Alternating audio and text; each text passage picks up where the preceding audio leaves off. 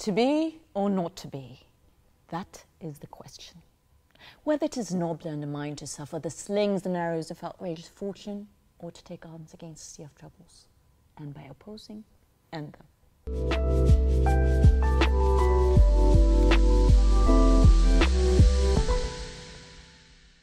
Bugün to be or not to be yani olmak ya da olmamak meselesine gireceğiz. Danimarkalı ergen bir prense sordurtmuştur. Ama bu varoluşsal sorunun asıl hakkını varoluşçuluğun atası olarak nam salmış bir başka Danimarkalı vermiştir. Doğru tahmin ettiniz. Bugün işleyeceğim düşünür Soren Kierkegaard. Seversiniz, sevmezsiniz fakat bu melankolik beyefendinin 19. yüzyıla damgasını vurduğu kesindir. Felsefeci, teolog, şair ve sosyal bilimci Kierkegaard aynı zamanda edebi eleştiriler yazan çok yönlü bir adamdı. O yüzden de yazdığı 22 kitap farklı isim ya da tuhaf pseudonimlerle yayımlandı ki farklı konulara ve disiplinlere bu mahlasları kullanarak belki de daha özgürce yazabilerek yaratmış oldu. Bu garip eserler felsefi ağırlığının yanında hafif kalabilir ama onun çok yönlü ve renkli asarının önemli bir yönüydü.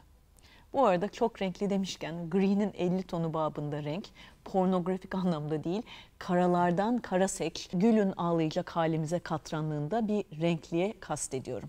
Shakespeare'in en kanlı trajedilerindeki soytarı kıvamında yani anladınız. En meşhur mahlası Johannes Climacus aslında başka bir kitabındaki bir karakterdir. Kendi yarattığı hayali bir karaktere üç kitap yazdırmıştır. Philosophical Fragments yani felsefi fragmanlar, De Omnibus Dubitantum Est ve felsefi fragmanları bilim dışı eklemeler yaptığı Postscript'i adlı eserleri Climacus yazmıştır güya. Ondan sonra ortaya attığı Antiklimakus mahlasıyla ise Hristiyanlık üzerine yazılar yazdı. Kierkegaard kendi ismiyle yayımladığı eserlerin yanında sanki orta çağlardan hortlamış skolastik kişileri oynamış olması onu tıpkı Pessoa misali özgün kılmakla kalmaz. Onun çok katmanlı ve derinlemesine işleyen felsefesine dair de bize çok şey söyler. Yani çok fazla ele avuca sığmaz. Bir yerde durmaz. 1813'te Kopenhag'da doğan Kierkegaard'ın ismiyle başlayalım ki onu neden melankolik olarak tanımladığımı anlayın. Bir kere Danimarka'ya gitmiş bir insan olarak şunu söyleyeyim. Danca Kierkegaard bizim telaffuzumuzla hiç alakası yoktur. Onlar Soren Bey'e bildiğimiz Kierkegaard diyorlar. Anlamına gelince. Kilise mezarlığı. Evet, Kierkegaard kilise mezarlığı demek.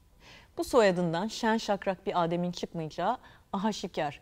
Ama Virginia Woolf'a yapılan haksızlığı burada yapmayayım sırf hüzünlü bazı şeyleri yazdı diye onu depresiflerin ilahı ilan etmeyin bir zahmet. Onun da Virginia gibi çok komik yönler ve yüzleri var ki bu demin bahsettiğim mahlaslı kitaplarından da gözüküyor. Yün taciri bir babanın Kafka eski demeyeceğim ama ona yakın derecede kuru ve katı olan babasının çocukluğunda Soren'i sağlam etkilemiş. Çünkü Alman rasyonelist felsefeci Christian Wolff'a bayılan bakınız yine başka bir kurttan bahsediyorum. Evinde filozofları ağırlayan bir baba ne kadar sıkıcı da olsa oğlunun temelini kazımıştır. Babasının kütüphanesindeki Platon'un eserlerinden tanıdığı Sokrat figürü felsefi babası olmuş, hayatı ve yazılarındaki kinayeli kimliğini oluşturmuştur. Dolayısıyla aynı Sokrat gibi sokaklarda dolanıp tanıdığı, tanımadığı, soylu, soysuz, fakir, zengin her türlü insanla felsefi muhabbetler yapmış bir adamdır. Felsefe ilk göz ağrısı değildir ama. Neden diyecek olursanız güleç bir anne ve sert bir babanın yedi çocuklu evinde din her daim masanın üzerindeydi. Hele ki aile ölümle hep kovalamaca oynuyorsa. Velhasıl kendisinden 6 yaş büyük abisi Peter rahip oldu. Soren ise teoloji okudu. Çünkü kendi deyimiyle spekülasyonlara vakit ayırıp kendine adama lüksü yoktu. Peter haricindeki tüm kardeşlerini 20 yaşına geldiğinde kaybetmiş bir insan olarak ölüm en fazla işlediği konulardan biri oldu. Onu çocukluğundan beri rahatsız eden günah kavramı, Tanrı'nın ceza veren yüzü ve benzeri meseleleri derinlemesine okuyup bugün Kierkegaard'ın ana felsefesini oluşturan varoluşsal umutsuzluk, leap of faith yani inanç sıçraması diye tanımladığı kavram, öfke, absürdite, otantik olmak gibi meselelere girmesine sebebiyet verdi. Din okuyarak dinin ana damarlarından girdiği egzistansiyelist kılcallarından kendi bir çıkış yarattı. Şimdi onun acayip kitapları üzerinden Kierkegaard'u tanıtayım istiyorum. Bu sefer kronolojik değil de kendi okuma listemdeki favorilerinden gideceğim izninizle.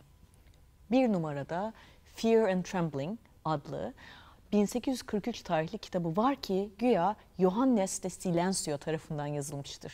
Çeviriyorum, Sessizliklerin Yehudası. Başlığı İncil'deki bir ilahiden alıntıdır. Bu kitabında beni yıllardır etkisine almış bir sahne yer alır. Burada Tanrı'nın Hazreti İbrahim'den çocuğunu onun için kurban etme sahnesine takmıştır Kierkegaard. Bir katilin nasıl dini bütün bir baba olarak kabul edilebileceğini gündeme getirir. Nasıl bir ilah dünyadaki en değerli varlığınızı kendisi için feda etmesini ister?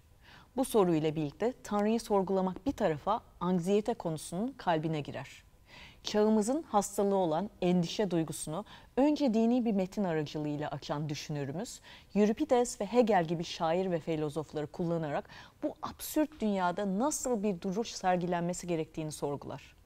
Hazreti İbrahim'in inancının öyküsü ve dileması kendimize sorgulamamızı sağlar. Hepimizin bir seçme hakkı vardır. Zaten özgürlük denilen şey de o seçimleri bizzat yapmaktan geçer.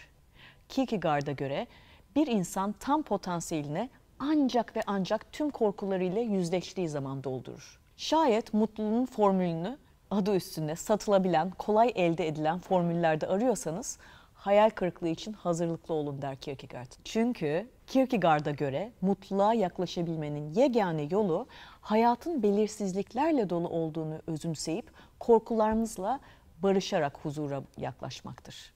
Burada korku ve titreme eşliğinde imanımızı bir tarafa koyduğumuzda yapayalnız bir şekilde hakikat arayışımız sorgulanır. Bu Kierkegaard'ın dünyaya anlam verme çabasıdır. Bu konulardan çok uzaklaşmadan Kierkegaard'ın magnum opus kabul edilen eseri Either Or yani ya o ya o diye çevirebiliriz. İlk kez pseudonim kullanarak yayımladığı kitabıdır. Yani Mahlaslı kitabıdır. Bu sefer kendine güya antika bir kitaplıkta yazıları bulup bunları bir araya getirmiş editör Victor Eremita ya da Muzaffer Keşiş ismini seçmiştir. Kitapta felsefe tarihinin en eski sorularından biri olan ve evet Aristo'nun favori sorularından biridir. Her yerden çıkıyor demedi demeyin. Yani nasıl yaşamalıyız sorusuna yanıt arıyordur. Kitabın isminden de tahmin edileceği üzere kitapta iki dünya görüşü sergilenir. Estetik hayat bir de etik hayat. İlk bölümde kurgusal editörümüz Victor Eremita, Estet'in A'sı adı altında. A deyince estet Türkçe'de E ile yazılıyor farkındayım ama Latin dillerindeki estetten bahsediyorum. Hayali bir yazarın dünyevi güzellikleri kovaladıktan sonra kendini yine kaygının dibinde bulacağı bir hikaye yazmıştır. Kierkegaard isminden bir optimist beklemeyin dememiş miydim?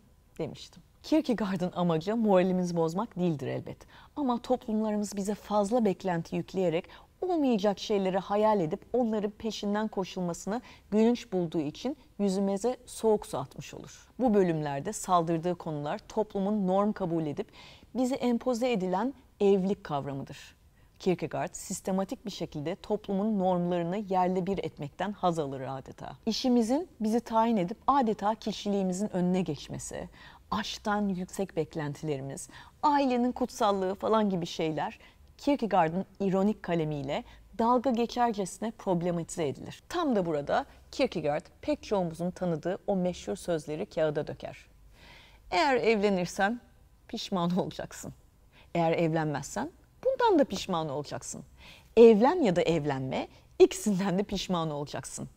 Dünyadaki aptallıklara gülsen de pişman olacaksın, ağlasan da pişman olacaksın. Gül veya ağla, ikisinden de pişman olacaksın. Kısacası insan hiçbir zaman tatmin olmayan, her zaman kendinde olmayanı isteyen ve pişmanlıklarından beslenen bir varlıktır diyor. Bu söylediklerim pesimist manifestodan fırlamış diyecekleriniz olacaktır. Ah mezarlık be ah.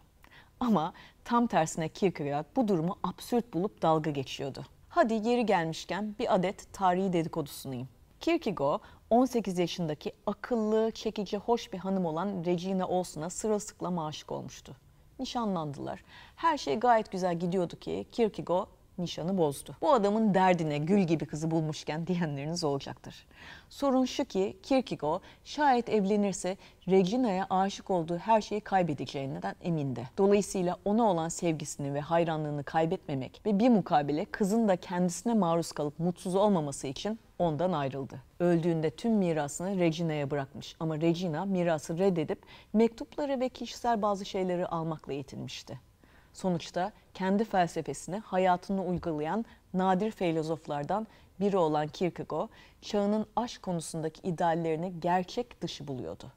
Aşk güzel şeydi elbet ama mutlu bir evlilik ve aşk beraber götürülemezdi ona göre. Tutku ve seks paketiyle beraber aynı zamanda harika bir aile rutini, çocuklar vesaire sahip olunamazdı. Her şeyin mükemmel bir dengede olmasını beklemek ahmaklıktan başka bir şey değildi ona göre. Velhasıl kitaba dönecek olursak Kierkegaard ilk aşklarından çıkıp sadece anı kovalamak için yaşadıktan sonra can sıkıntısından ölen estetleri anlatır ve estetin iyidir bölümünü bir baştan çıkarıcının günlüğüyle kapatır. Evet, bu bölüm ayrıca da satılır kitabın içinden çıkarılmış çok ilginç bir kitaptır. Bu sefer uydurduğu Johannes the Seducer, yani baştan çıkarıcı Johannes, Goethe'nin Faust'unu andırır. Baştan çıkarıcı Mephisto, pardon Johannes, masum ama sıkıcı bir kızı itiyatla kendine aşık eder onu daha eğlenceli bir hale getirir. Sonra da sorun sende değil, bende diyerek kızdan ayrılmaz, kızı kendinden uzaklaştırıp ayırtır. Bu tiplerin ayrılmaya cesareti bile yoktur.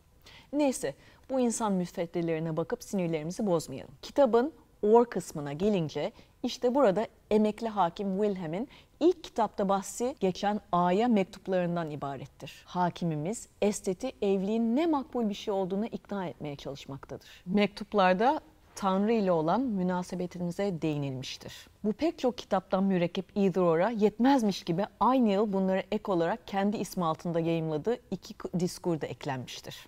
Neyse sonuç itibariyle din, aşk, meşk, mutluluk gibi dünya insanının yıllardır mesele ettiği konulara girmiş ama aslında insanın fazla beklentisinin gülünç olduğu noktasına gelerek noktayı koymuştur. Concluding on Scientific Postscript diye Hegel ile kavga etmek için yazdığı kitap 3 numaramda. Burada Kierkegaard'ın en önemli sayılan konseptlerinden biri olan Knight of Faith yani inanç şövalyesi ve demin bahsettiğim Leap of Faith inanç sıçraması düşüncesini tanırız. Ki ilginçtir aslında Kierkegaard inanç sıçraması deyimini hiç kullanmamıştır. Kierkegaard nasıl bir önceki kitapta Hazreti İbrahim'den hareketle modern endişeyi tanımladıysa burada da herkesin bildiği Adem ve Havva hikayesinden yola çıkarak Adem'in bir sıçrayış ile cennetten kovulduğuna girer. Elmayı ya da kimi botaniste göre Trabzon hurmasını ısırır ısırmaz Adem yenidir.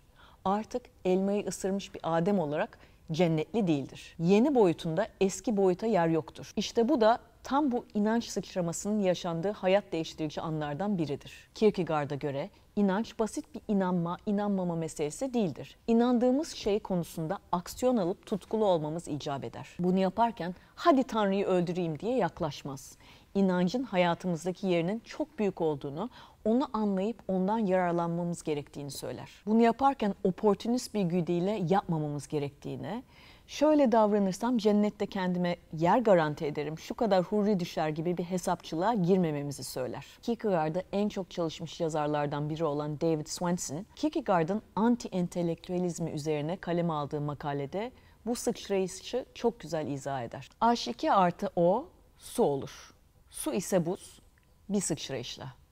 Hareketten dinlenmeye kadar baş gösteren farklılık ya da tam tersi dinlenmeden harekete mantık ile oluşturacak bir değişim değildir. Bu Zenon'un diyalektiğinin ana prensibidir. Ayrıca Newton'un hareket yasasında da işlenir. Çünkü kanunda değişim dışarıdan gelen bir güçle değil, zaten başladığımızda elde var birdir. O yüzden rasyonel değildir, transendentaldir. Varoluşu ancak bir sıçramayla açıklanabilir. Açıklayabildim mi? Daha doğrusu Swenson açıklayabildi mi? Bence açıkladı. Kierkegaard'ın kitaplarından da az çok anlayacağınız üzere o normal denilen ama aslında hiç de doğumuza uygu olmayan şeyleri ve putları bir bir kırarken varoluşçuluğun babası olacağını, herhangi bir şeyin atası olacağını düşünebilir miydi? Hiç sanmıyorum. Ama biliyoruz ki mesela Heidegger, Sartre ve Camus ona çok şey borçludur. Bu felsefecilerde de Kierkegaard'da da öznellik özel bir yer tutar. Bu şaşırtıcı ve absürt dünyada insanların kendi rotasını çizebileceği mutlak bir gerçek ya da ahlakın olmadığını, bunları kullanarak insanların dizginleyebileceğini savunurlar. Bu özgürlük manifestosu kendinden sonra gelen egzistansiyelist düşünürleri derinden etkilemiştir. Anlayacağınız Kierkegaard'a sürekli bir manifesto yetiştirmeye çalışıyorum ama en yakışanı da bu oldu sanki. Burada Kierkegaard'ın hayatın anlamsızlığı karşısında insanların bir fiil kendilerine hayatın anlamını yaratmalıdır tezinden hareketle Sartre insanın anlamsız evrende kendi anlamını yaratabileceğini söylemişti. Kendin pişir, kendin ye. Kendini yaratma fikri varoluşçuların temeline çivilenmiştir. Burada da otantizm konusuna girmeden edemeyeceğim. Çünkü bu da Kierkegaard'ın en çok işlediği konulardan biridir. Otantik olmak demek herkesten farklı olmaya çalışmak değildir bir kere. Onu bir yere koyalım. The Sickness Unto Death ölümcül hastalık olarak çevrilmiştir adlı 1849 tarihli kitabında bu otantizm meselesini iyi işler. Burada insanın kendine dürüst olması gerektiğini, bunun da her canlı ölümü tadacaktır gerçeğiyle yüzleşerek olabileceğini yazmıştır Monsieur Kierkegaard. Evet kusura bakmayın ama ben değil Kierkegaard her şeyi nasıl oluyorsa ölüme bağlıyor. Sonuçta insanın otantik olması demek sürüye dahil olup olmaması değil, başkalarının isteği ve arzusuyla kendini eğip bükmek değil, anlamlı ve düşünceli kararları özgür irademizi kullanarak vermek anlamına gelir. Otantiklik, toplumun ve diğerlerinin beklentilerini geride bırakarak özgürleşmektir. Ancak bu şekilde tatminkar hayatlar süreriz. Hep başkalarının bizden ne beklediğini değil, kendi potansiyelimizi nasıl kullanmamız gerektiğini hatırlatır Kierkegaard. Otantik hayatlar sürersek belki de bir tık yalnızlaşır, sürüden koparak kurtlara da daha kolay yem olabiliriz. Fakat ancak otantik hayatlar yaşarsak amacımızı ve kişiliğe özel hayatın anlamına yaklaşırız. Ancak kendimiz tüm defolarımıza rağmen kendimizle barışık olursak gerçek mutluluğa ve tatmini buluruz der Kierkegaard. Otantiklik meselesini demin bahsettiğim kitaplarda da rastlayabiliriz. Anlayacağınız Kierkegaard her zamanki gibi zamanın ötesine konuşuyormuş. Evet, filmimizin sonuna geldik. Maalesef 22 kitabından sadece 3'üne girebildim. Ama bu üçü Kierkegaard'ın temel eserleridir. Dolayısıyla size gerçekten de iyi okumalar demekten başka bir şey söylemiyorum ve Kierkegaard'ı kapatıyorum. Ve size buradan veda ediyorum. Kierkegaard'ın etkisi bugün pek çok sosyal bilim dalında göründüğü biliniyor. Sosyologlardan siyaset bilimcilere, psikologlardan tutun edebiyatçılara birey ve toplumu ve bu iki zümre üzerinden gücün dinamiklerini sorgulamıştır. Din biliminden tut antropolojiye kadar yazdıklarıyla sanki geleceği tahmin edercesine analiz etmiş, yazmıştır. Bu arada o bir Nostradamus değildir, haberiniz olsun. Ama bizlere endişemizin asla bitmeyeceğinden ve bu endişeden aslında beslenmemiz gerektiğini de göstermiştir. Kierkegaard 1855 yılında 42 yaşındayken hayata gözlerini kapatırken bana şunu düşündürmeden ettirmedi. Acaba birinci ve ikinci dünya savaşlarını görse bize demiştim işte nanayı çeker miydi?